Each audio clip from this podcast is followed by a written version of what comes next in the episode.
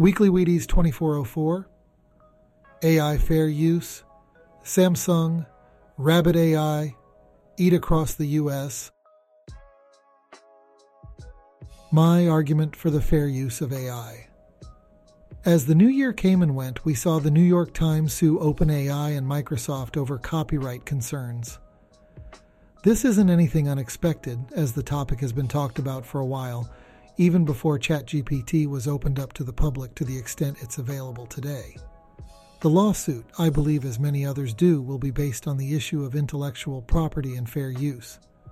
I have two ways of looking at this that go hand in hand. First, put simply, AI should be used as a tool.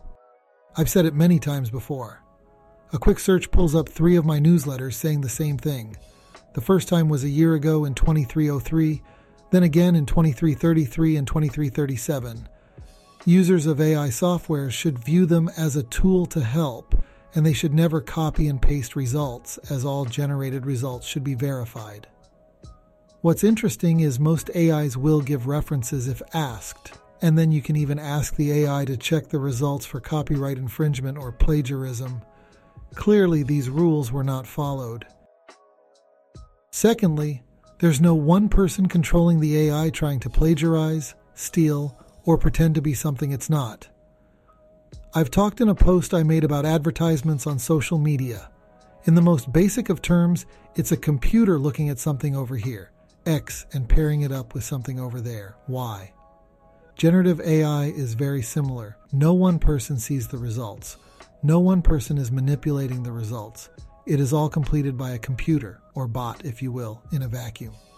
Sure, the algorithm can change how results are compiled, but guess what? The AI in use can still only respond based on what it has access to and what it's trained on.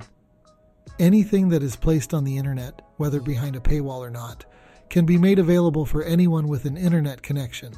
And also remember, generative in the case of AI means it is making things up. The hope is to make something new, but based on the prompt provided, that's not always the case. I believe the New York Times will lose based on precedents, but also because it's the right thing moving forward. I've also said this before.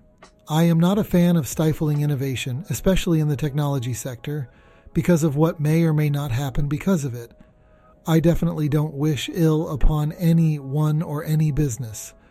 But I also don't think we should hinder the innovation and access of AI just because it might cause a business or area of business to be shut down.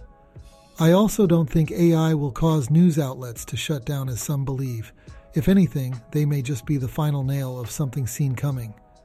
Do your own search for the decline in news over the years, or check out this article from 2014 before social media took over and long before AI was around. I do understand things have changed, but I stand by my opinion on change should move things forward, not cause hindrance. The same thing could be said for companies that purchase patents and shelve them. The precedent has been set years ago with Google scanning books to make them searchable. Books, mind you. Most authors who write a book send the entire script off to be copyrighted. No journalist sends their articles off. Even so, there's not enough time to wait for the copyright before posting. The news part would then be irrelevant and useless in many cases.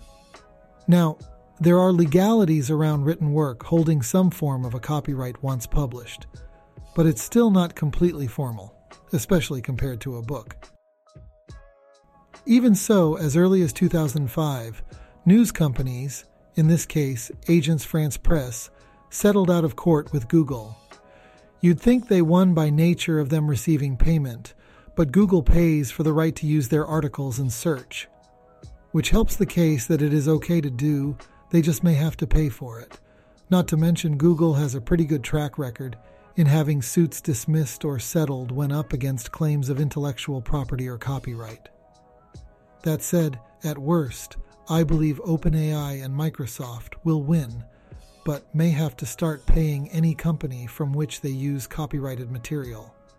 Or they may have to require companies to opt in to allow their data to be used for AI training. However, that means they would then eventually train the AI to find material that isn't copyrighted first. so they may save money when possible.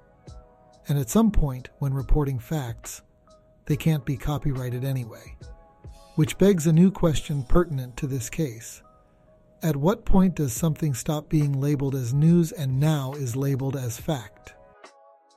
Next, I believe removing access of any AI to current news is a disaster, much less information as a whole. It will potentially cause it to give false data and information when reporting. One may say, good, then maybe AI will go away instead of the news. Except we're too far gone for that to happen. And at that point, each news article or company will just have their own AI and start charging users to use the AI to crawl their site instead something we absolutely don't want. AI as a technology is here to stay and will only embed itself across softwares more and more as the years come. It's inevitable and it's also going to be a bit aggravating. Sorry in advance.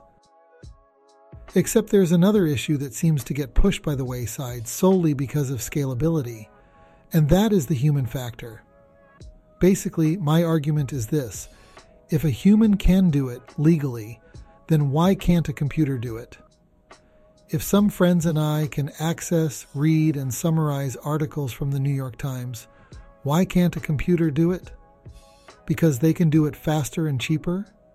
The whole reason computers were invented and are still in use as much as they are today is because they help us do things faster, cheaper, and more conveniently. If I can study Van Gogh for years, become an expert artist, and can create an image of Grumpy Cat in the style of Van Gogh, why would we stop an AI from doing it too? See paragraph 4 for my response. All that said, there's another kicker to this story that I argue helps prove my point.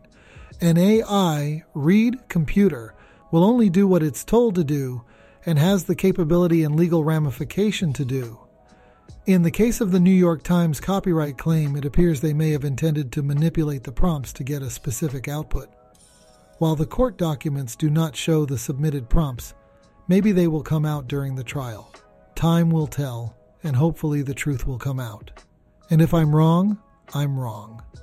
I don't present myself to know everything in this space, only trying to provide my opinion based on what I do know, what I've researched, and what I think based on all that's available to me.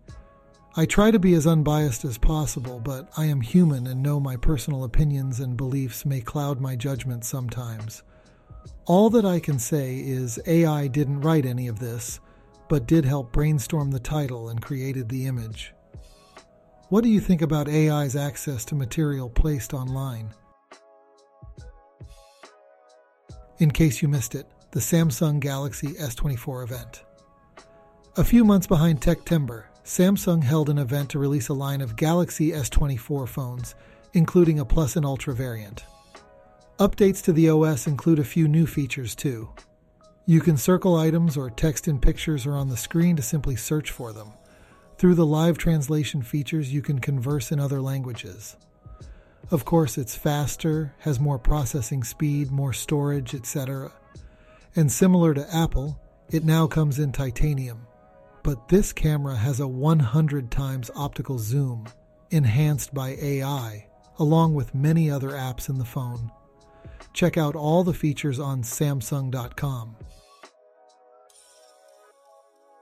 In case you missed it, the Rabbit R1 AI gadget. Kind of out of nowhere, a new company by the name of Rabbit released a handheld AI companion, the Rabbit R1. This handheld device is not necessarily designed to replace your smartphone, but is decided to, potentially, sorry, replace it sometimes. It functions similar to ChatGPT and similar chats, but can instead do a few things most AI bots can't, at least yet. It can talk to most of your apps and complete tasks that may take multiple steps or use multiple apps otherwise. For example, it can play music, answer questions, make reservations, find a restaurant, and get directions, hail a rideshare, and more. However, it can also use the camera to answer questions based on what it sees. Check out their keynote on YouTube. Why not just an app? The founder answers that on Twitter here. pick of the week eat across the U.S. In case you're trying to do one of the two things I am, eat as many different cuisines as possible while separately planning a road trip, I would like to help you do both. Dr. Randall S. Olson used an algorithm to help compute the optimal road trip across the U.S. There are actually two maps shared one based on a national landmark in each state, and one based on the most popular city in each state.